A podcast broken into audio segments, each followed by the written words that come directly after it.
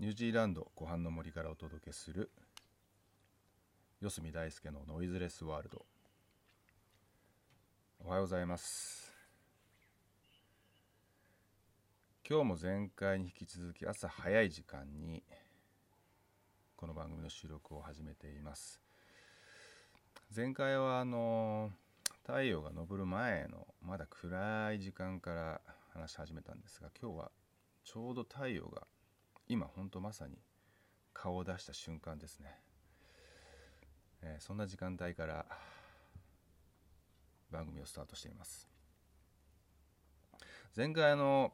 まあ、太陽が昇る前に実はもう野鳥が鳴き始めるって話をしました。その後僕が目覚め、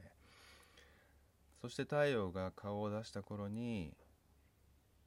木々が目覚め、まあ、その段階で僕は森が目覚めるという表現をするんですが、でその後この湖畔の小さな集落の住民たちが徐々に目覚め始めるという、ちょっと後で気づいたんですね。あの大事な存在を忘れていたと。まあ僕がなぜニュージーランドに移住したか、なぜこの山奥の原生林に囲まれた湖のほとりに暮らしているか、まあ、その理由となった存在です、はい、湖に暮らす大きなニジマスちゃんたちですね。僕はまあ彼らを追い求めて、まあ、この場所に来たと言っても過言ではないんですが、彼らの存在を忘れてました。実は彼らは野鳥が目覚める前から実は目覚めていて、すでに朝食を始めてるんですね。朝食っていうのは水中で彼らが一番、まあ、主食とする大好物とする小魚とかエビとかをですね追って食べ始めるんですね、まあ、これは僕が、まあ、朝起きて、だいたい僕太陽が目覚める前に、まあ、先ほどお話ししたように前回お話ししたように目覚めるって話をしましたが、まあ、明日なんか風向きとか状況的に、あと僕の気分的にもちょっと釣りに行きたいなっていう時はもう少し早く起きるんですね。自然に目が自然に目が覚めます。あのこれ釣り人の差がというかですね、でつ普段よりも早く起きて、まだ野鳥が鳴き始める前に、まだ真っ暗な状態に、えー、準備をして、そしてボートに乗り込み、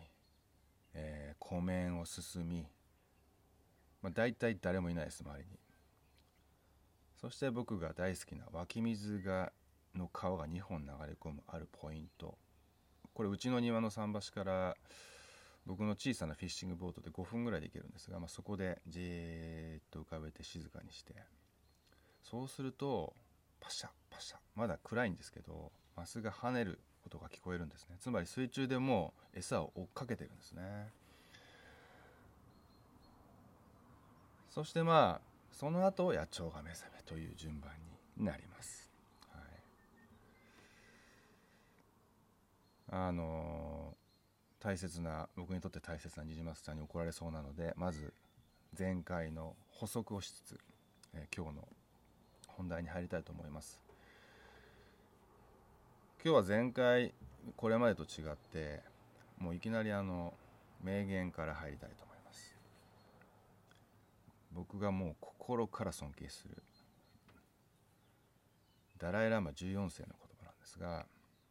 まあ、僕は彼のツイッターとかインスタグラムをフォローしたり、彼の本を読んだり、彼の発言メッセージをずっともうそうですねにじゅうねん近く追っかけてきているんですが、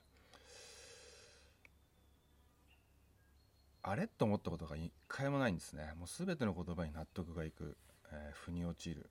うん。まあ彼はチベットの僧侶で、チベットというのはもう長い悲しい歴史を持つ国で、中国の支配下に置かれ、そこで迫害を受けという、えー、今最近ではあのウイグル共和国での強制労働とか、香港の民主化たち、若い民主活動、民主化活動の若い人たちが逮捕されたりとか、まあ、中国によるそういった弾圧の報道が日々されていますが、まあもっとこの国々よりも古い弾圧をされた歴史を持つチベットの僧侶ですね。まあ、彼がこういう言葉を言っています。死はすべての人に訪れます。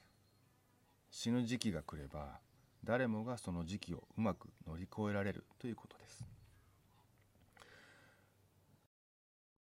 実は僕あのダライラマじゅうよん世の講演にも行ってるんですね。今から ななはち 年前ですね、忘れ決して忘れることができない京都での彼の講演、しかも吉本バナナさんという僕の作家の大先輩であり、えー、友人でもある、まあ、いつも実は僕バナナさんにいろんな人生相談に乗ってきて乗ってもらってきたんですけれども、まあ、このふたりの対談ということで僕は京都に駆けつけました。京都の大きな会場でした。でそこで、えー、忘れられない言葉が、まあ、慈愛愛っていう言葉にはいくつかの種類がありますよね。そのうちの一つ慈愛、ダライラマじゅうよん世がよく使うんですね。慈愛が大事だと、慈愛さえあれば僕らは人類は大丈夫だみたいなことを今かなり僕はしょってますけどそういうメッセージをよく彼は発するんですが、慈愛というのは学んで身につけることができると、これってすごくいいな、好きだなと思ったんですね。もともと人間、あらゆる野生動物、生き物には愛という感覚が本能的に宿っているっていうのも僕は信じてるんですけども、それとはまた違う種類の愛として学んで身につけることができるもの、それが慈愛であると。慈悲深いっていう時の慈という字と愛ですね。まあ、これバナナさんとこの慈愛についてそこの講演の中で話をされていたことを未だにはっきり覚えています。まあ、そんな彼の、えー、死についての言葉、なぜここでこれを死という言葉を、死についての彼のこの深い意味深いメッセージを紹介したかと言いますと、たまたまですねここ最近僕にとって大切な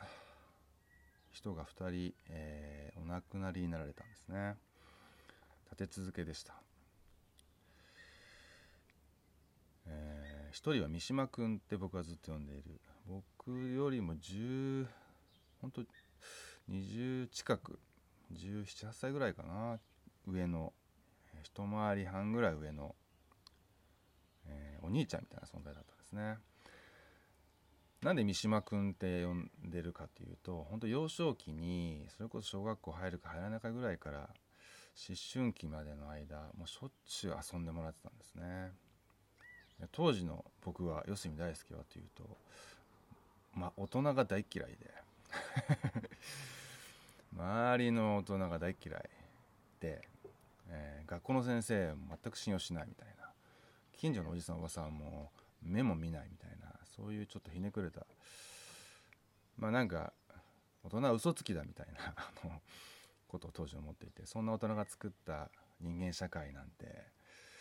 僕は絶対に認めたくない、矛盾だらけで嘘ばっかりの理不尽だらけのこの世の中、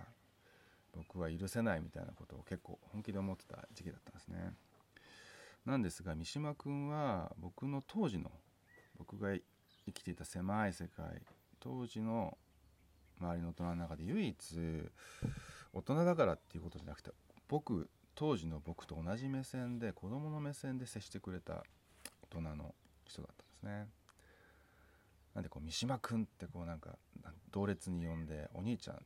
ぐらいに思っていつも後をついてわがまま言いまくってたんですね。でもそのわがままに嫌な顔せず付き合ってくれて、ダメな時はちゃんと怒ってくれて、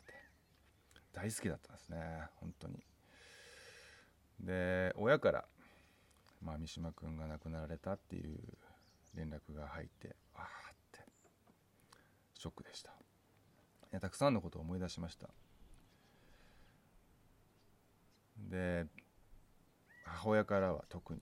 あんたはもうほんと三島くんにわがままばっかり言ってたもんなーって、甘えてたもんなーって。そうなんですよね。なんかこう、まあ、血もつながっていない、まあいわば本当赤の他人の距離感にある大人が、当時まだろくさいななさい、それぐらい満たないぐらいの僕を同等に扱ってくれて、遊んでくれた。なんか僕にとって、そうですね、三島くんは当時の僕にとって、なんかこう大人社会の光のような存在だったんですね。だから本当に残念です。最後もう一回会いたかったなって、えー、思いましたし、今も思っています。そしてもう一人はですね、僕が暮らすこの湖畔の集落の住民であり、これまた僕の兄貴みたいな存在でした。ボズという、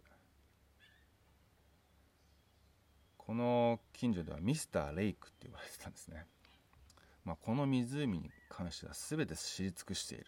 そしてこの人里離れたこの集落で生き抜く、暮らす術を全て身につけている。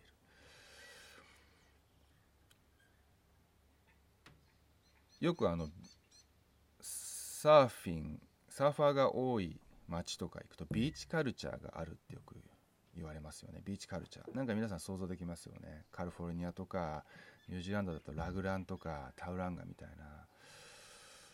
スタッフカルチャーがすごくあるビーチ独特のなんかその文化のことをビーチカルチャーで、ここにはレイクカルチャーみたいなのがあるんですね。その存在に僕はここに暮らし始めてさんねんめぐらいに気づける。あ、なんか独特の文化があるな、まあ、まさにそのレイクカルチャーを牽引してたような存在だったんですね。例えばボズとよく会うのは水の上みたいな僕が釣りを船で釣りをしていたら、ボズのボートがやってきて、お大輔みたいな。で、僕が湖の泳いでいたら、サップに乗ったボズがお大輔みたいな。サップっていうのはあのスタンドアップパドルの略で、皆さん多分もうかなり普及したのでご存知かと思います。大きなサーフボードのような、ちっちゃなカヤックのような乗り物に立って乗って、長いオールで立って長いオールを漕いで進むんですけど、これはもう大好きで、ボスはとにかくやたらとあの湖の上で会うと。でも彼はとにかく遊びが好きで、サーフィンも、まあ湖ではサーフィンはできないんですけど、もちろん海でのサーフィンも得意で、僕にあのサーフィンのノウハウを教えてくれた先輩でもあるんですね。僕ちなみにまだ全然サーフィンはニュージーランドに来てから始めて、まだ全然下手くそなんですけど、えっとちなみに釣りは得意です、はい、ダイビングもやるし、もうあらゆる僕が好きな遊び、まあ、ハンティング僕はできないですけども、もうやるしとか、まあ、遊びの達人ですね。アウトドア遊びの達人。そしてここの大自然の中で暮らすサバイバル能力全てを身につけた人とも言ってもいいでしょう。そして人生をあつ遊び尽くした人って言ってもいいかと思います。まあ、彼はろくじゅうにさいという若い年齢で亡くなりました。そんな僕にとって、まあ、兄貴と呼びたい彼はですね、まあ、じゅうねんまえにここに移住してきて、全く身寄りも知り合いもいない状態で、まあ、ちょっと離れた、まあ、にじゅっキロ離れた町には、えー、何人か知り合いがいたんですが、この集落ではゼロでした。で、その時に最初に声をかけてくれたり、困ったことがあれば必ず駆けつけてくれた存在だったんですね。そこで庭のこと、ガーデニングのこと、畑のこと、ここの湖でのマスの釣り方、そして家で何かトラブルがあった時、修理の仕方、えー、対応方法、どうしたらいいかってことを全て教えてくれたんですね。そんなあの坊主との出会いのことを今急に思い出したんですが、結構面白くて結構強烈で、まあ、ここの湖畔の家に暮らし始めていっしゅうかんぐらいですかね、ダダダダダダダダってすごい音が家の前から聞こえて、なんだろうと思ったら、ものすごいでかいバイクにまたがった巨大ないかつい人が家の前にいたんですね。僕はあの身長ひゃくはちじゅういちセンチあるんですが、もう僕バイクにまたがってる状態で僕が見上げるようなでかい、多分坊主、まあそれ坊主だったんですけど、身長ひゃくきゅうじゅうぐらいだったと思うんですね。しかも肩とか胸の筋肉が盛り上がってて、ものすごいいかついんですよ。でタトゥーが入ってるし、めちゃくちゃ毛深くて、もうなんかいかついし、とにかく怖そうな雰囲気が漂ってると。でいきなり「おお大輔、君が大輔か」という大数形、まあ、こっちの人は大輔って発音的に大数形か大数奇って言われるんですけど、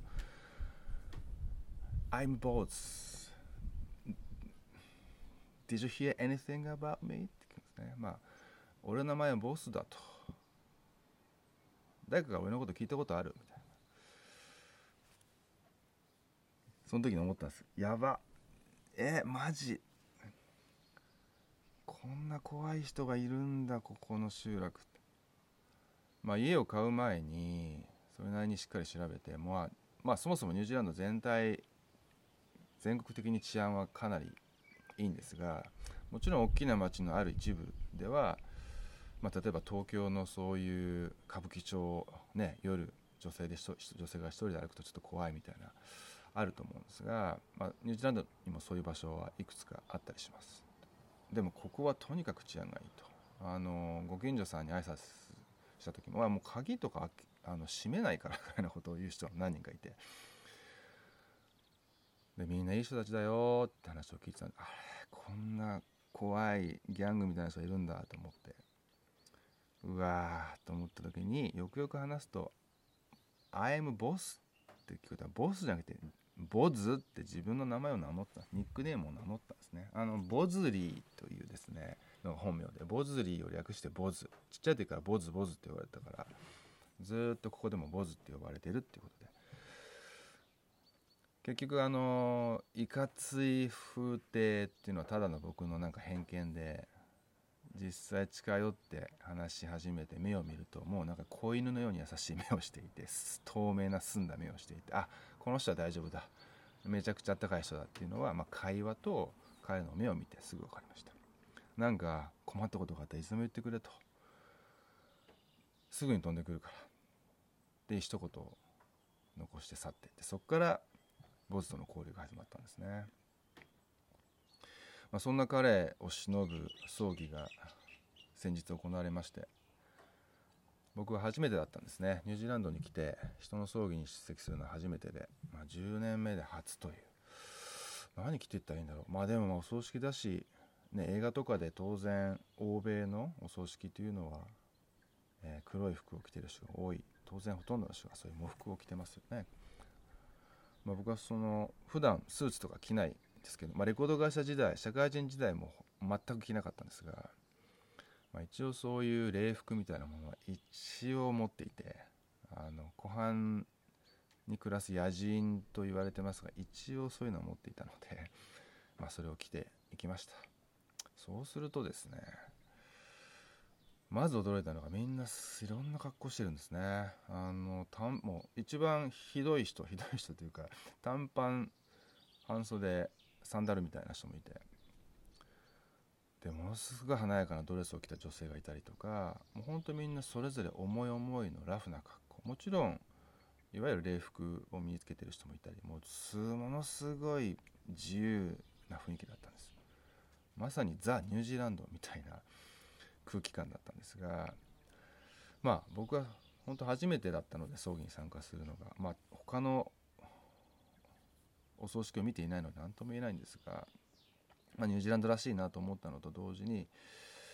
まあ、事前に実は聞いてたんですね。どういう服を着ていけばいいって友人に聞いた。あのね、こっちは結構自由で、あの敬意さえ持ってれば、それを敬意をあなたの服で表せれば何でもいいんだよって。あ、なるほどなって。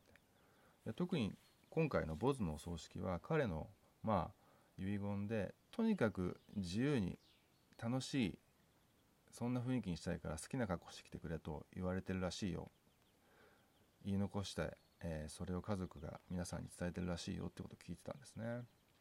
まあ、それを受けて皆さんより普段よりもカジュアルな格好で集まられた、普段の葬儀よりもカジュアルな格好で集まられたと思うんですが、要はなんかね、しんみりした空気もないんですね。もちろんあのご家族の方、いまだに忘れられません。息子さんにじゅうだい、結構もう立派な息子さんがいて、彼は僕のベストフレンドだったんだって一言発したもう直後からもう涙で言葉が出なくなってしまったりとか、そういった人たちが何人もいました。でも基本的にはなんか楽しいボズの思い出とか、ボズの失敗談とか、なんかそういうつい笑ってしまう、本当にみんな爆笑する瞬間も結構あったりとか、そういう葬儀だったんですね。なんかボズが歩んだ人生をみんなでセレブレートする、そんな会でした。別の言い方をすると、そんなね、遊びの天才でレイクカルチャーのリーダーでミスターレイクと呼ばれた、そしてみんなから愛されたボズの素晴らしい人生を全員でお祝いする、そんな葬儀でした。もうパーティーってつい言ってしまいたくなるぐらいの会だったんですね。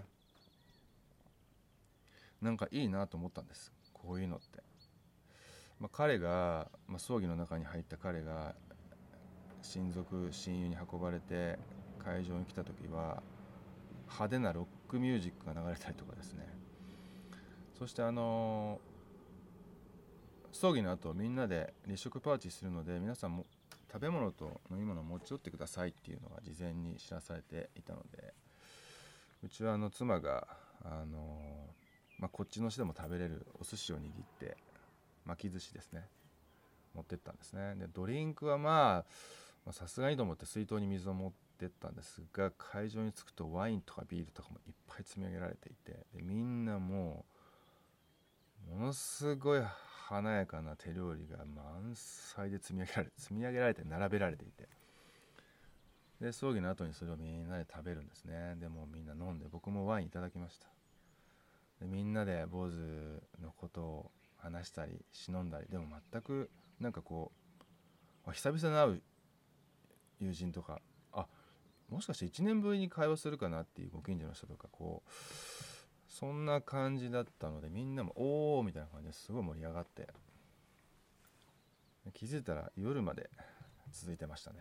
始まったのは午後だったんですが、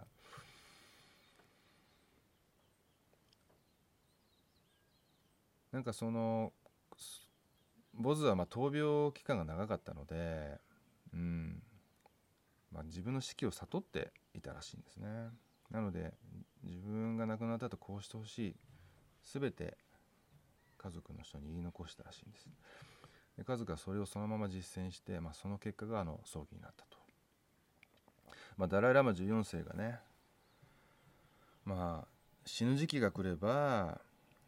誰もがその時期をうまく乗り越えられるようになると。死ぬって怖いですよね。多くの人がそう感じるはずです。僕も昔そうでした。ボズだって三島君だって間違いなく死にたくないと思ったはずです。もっと生きたい、そういうふうに思ったはずです。でもなんかその葬儀で本当のボズの気持ちはわからないですが、あ彼は本当に悔いなく天国に旅立ったんだなって自然に思いました。それはこうそこに集まった人たちのまず言葉ですね。最初数名、息子さん娘さんご家族の人、本当に親友の人が、まあ、決まってもともと決まっていた方がスピーチをして、その後こからはもう自由なので、もし何か一言言いたいっていう人がいたら、ぜひ手を挙げて前に来てくださいっていうか声かけがあった後、全く途切れないんですね。もう次から次へとどんどん人が出てきて、にじかんぐらい続いたんですよ。それがもう驚きでした。で、先ほどお話ししたように、皆さん坊主の坊主との思い出、はち割ぐらいがこう楽しい、笑えるような話だったんですね。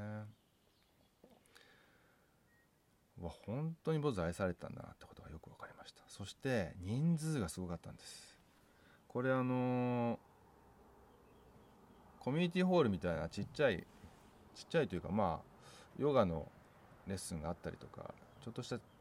ちゃい体育館ぐらいのスペースがこの湖の集落にあるんですけども、そこでやるのかなと思ったらですね、まあここのここの先住民の部族の人たちが持っている広い土地があるんですね。そこを芝生を刈って特設スペースが作られて、ものすごく大きなテントが張られていて、車がたくさん止められていて、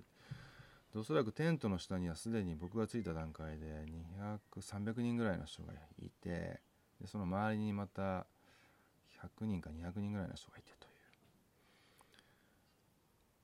いう、おそらくよんひゃくにんからごひゃくにんぐらいの人がいたと思うんですね。僕はあのレコード会社の頃にもう無数のそういったイベントとかコンサート、ライブを、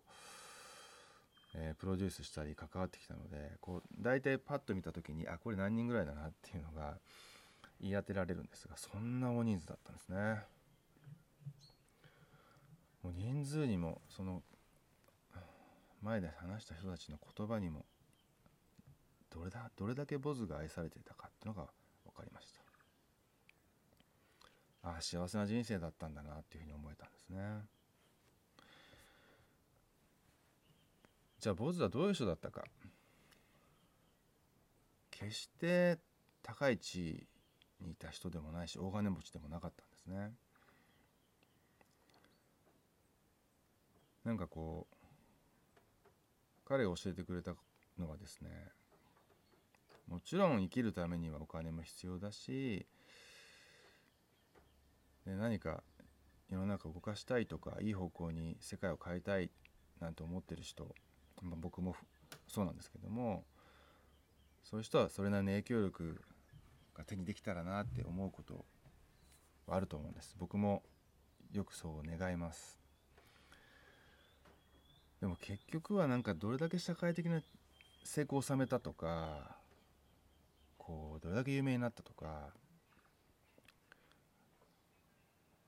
どれだけ大金を手にしたとか、どれだけ贅沢なものを所有できたとか、なんか人生ってそういうことじゃないんだなってことに改めて気づけました。坊主は決してお金持ちじゃなかったし、決して有名人ではなかったし、でもとんでもなく大きな愛を持っていた人だったんですね。でその愛を持って人に接して、時に人を救い、人を助け、そういうことをコツコツコツコツ彼の人生でやってきたんですね。もうその結果が、その葬儀全てに現れていました。だから彼はたくさんの人に愛を届け、人生を通して愛を届け、その結果たくさんの人から愛を受け取っていたんですね。地位が高い人よりも徳が高い人、なんか改めて僕はずっとそう思ってきました。僕の周りで素敵な人はみんな徳が高い人たちばかりです。だから僕もそういう人になりたいなと願い、幼少期からずっとそう思って生きてきたんですね。でも改めて坊主がそのことを証明してくれました。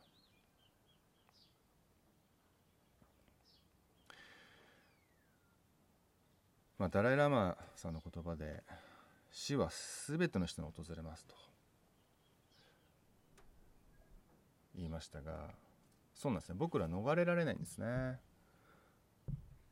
あの人生は圧倒的に自由だって僕は思っています。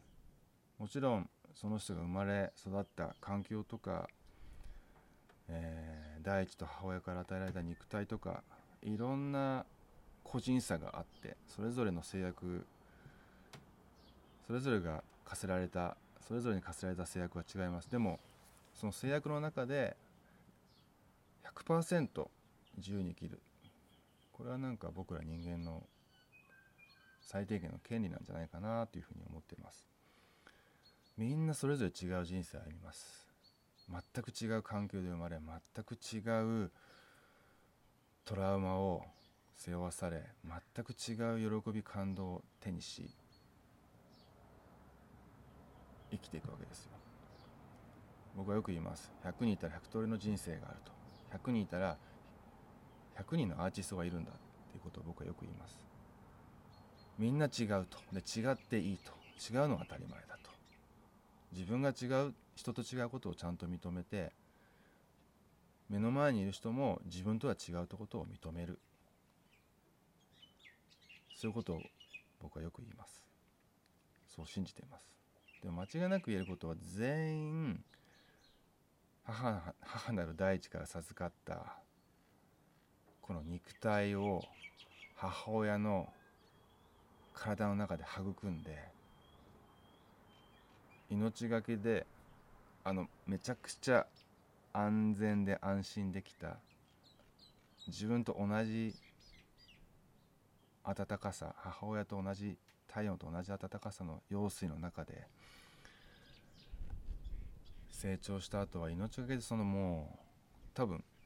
それ以上安心で安全な場所はないと言える、言われ、言えるような体内から命がけで出てきて、そしておぎゃーと泣いて人生を歩み、そして最後は死んでいくと。このお母さんの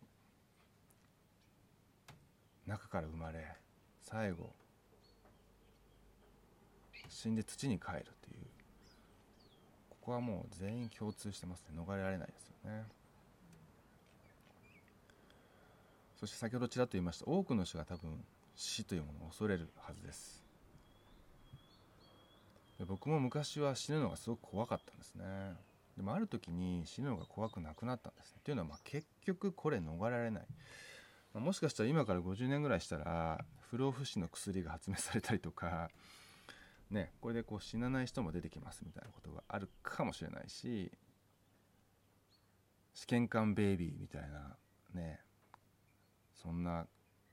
出来事が起きてお母さんの体を通さずにいきなり生命体となるようなことも起きるかもしれませんが、まあ、現状そういうことはないですね。まあ、僕はあの仮に不老不死の薬が発明されても飲まないですけどね。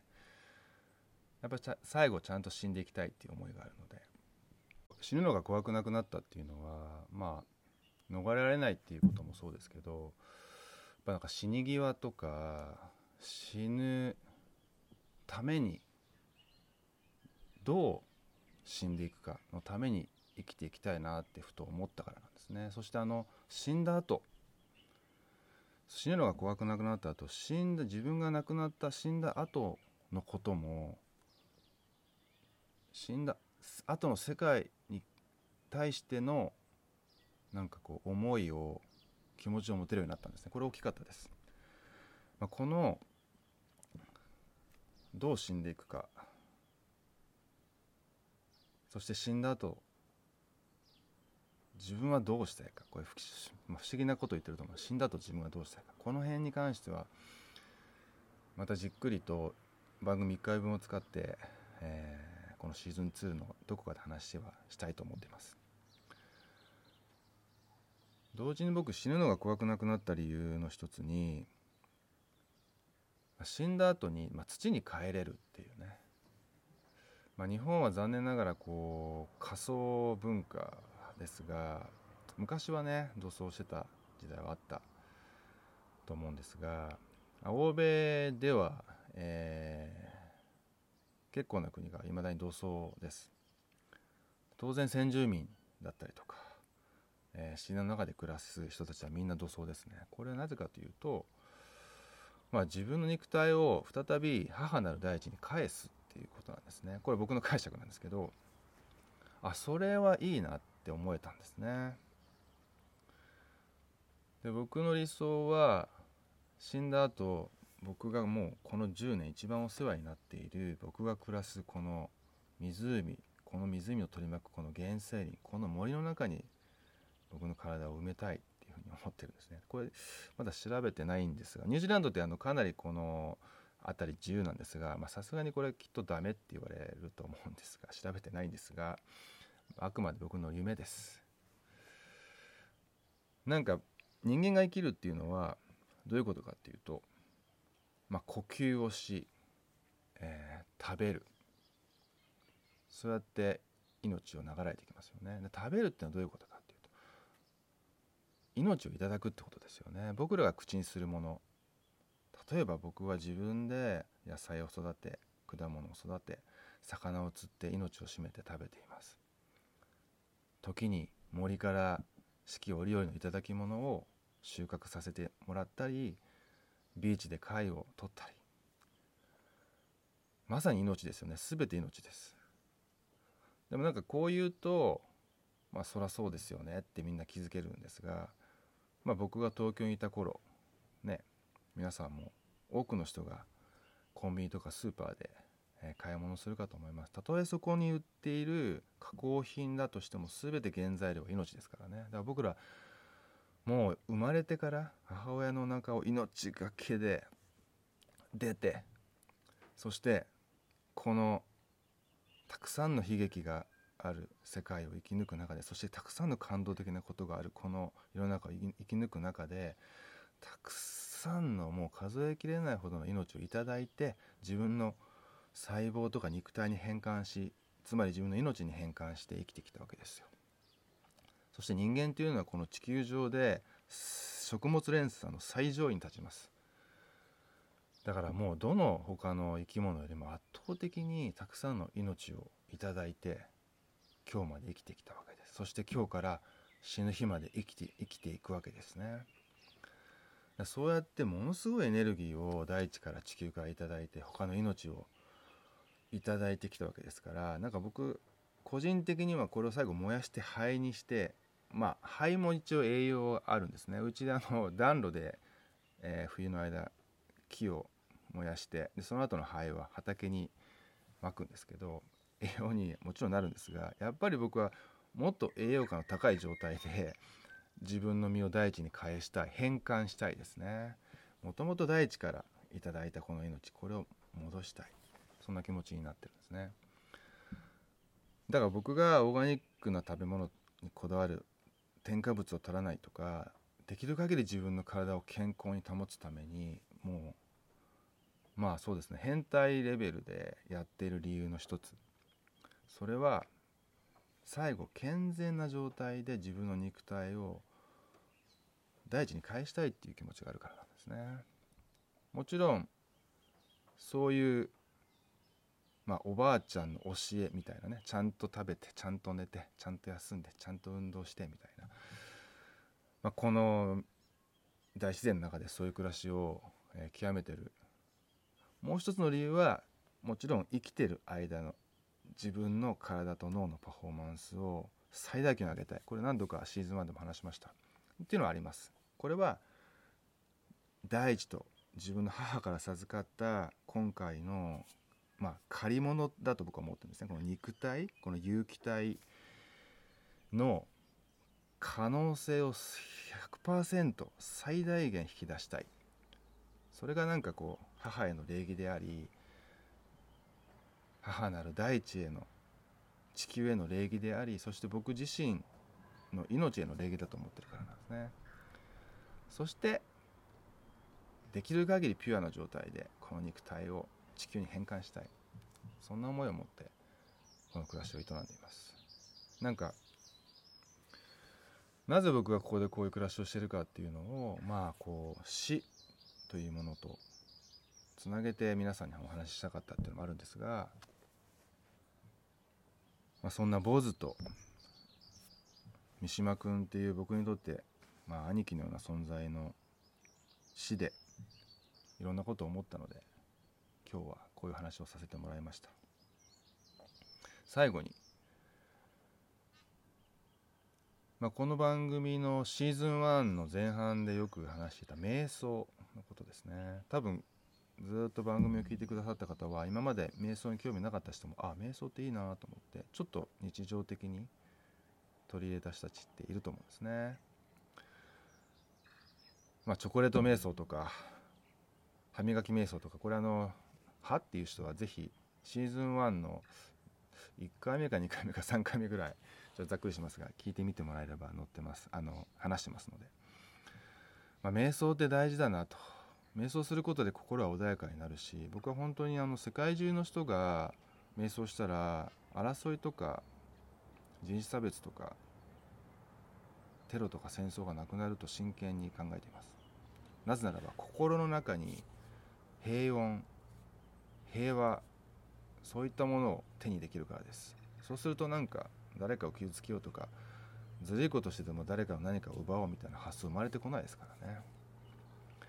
何が言いたいかっていうと、今回僕あの、まあ、ボズが長い間闘病したっていうこともあってずっと祈ってたんですね。ボズが元気になりますように、病気回復しますように。そしていよいよボズが亡くなってしまい、そして三島君の死を知らされた日からですね、毎日それぞれのふたりの冥福を祈るっていう時間を持つようになったんです。自然とです。これって実は祈るっていう行為って一番の、まあ、究極の瞑想行為なんだなってことに気づけたんですね。これね、うすうす前から分かってはいたんですね。でもなかなか祈るっていうことを普段僕のようなこういう森の生活を送っていてもなかなかなかった。今回改めてこの大切さをふたりに教えてもらいました。で、昔の人たちって多分瞑想してないんですね。まあね、僧侶の人たちとかヨガをやる人たちとかは昔から瞑想はしたと思うんですが、そういった文化に接点がなかった人たちっていうのは瞑想じゃなくて祈ってたと思うんですね。日常的にもっと祈ってたと思うんですね。科学とかテクノロジーがここまで進化する前はな、な、何なんだろうこれはよく分かんない、こう説明がつかないような出来事に遭遇するとか悲劇に遭遇することってたくさんあったはずなんですね。だからみんな手を合わせて胸に手を当てて祈ったり願ったりっていうことを日常的に結構な時間とってたと思うんですね。まあ、それが結果としてすごい瞑想行為になっていた、そういうふうに思えるようになりました。最初にあの名言をご紹介してしまったんですが、やっぱり最後に一つだけ名言をお話ししたいと思います。アーネスト・ヘミングウェイ、作家ですね、アメリカの。彼の言葉なんですが、 Every day is a new day Every day is a new day とにかく毎日が新しい日なんだ。つまり僕の解釈です。毎日僕ら生まれ変われるんだよ。彼はそういうふうに僕らに言ってくれているような気がします。それではまた次回皆さんお会いするのを楽しみにしています。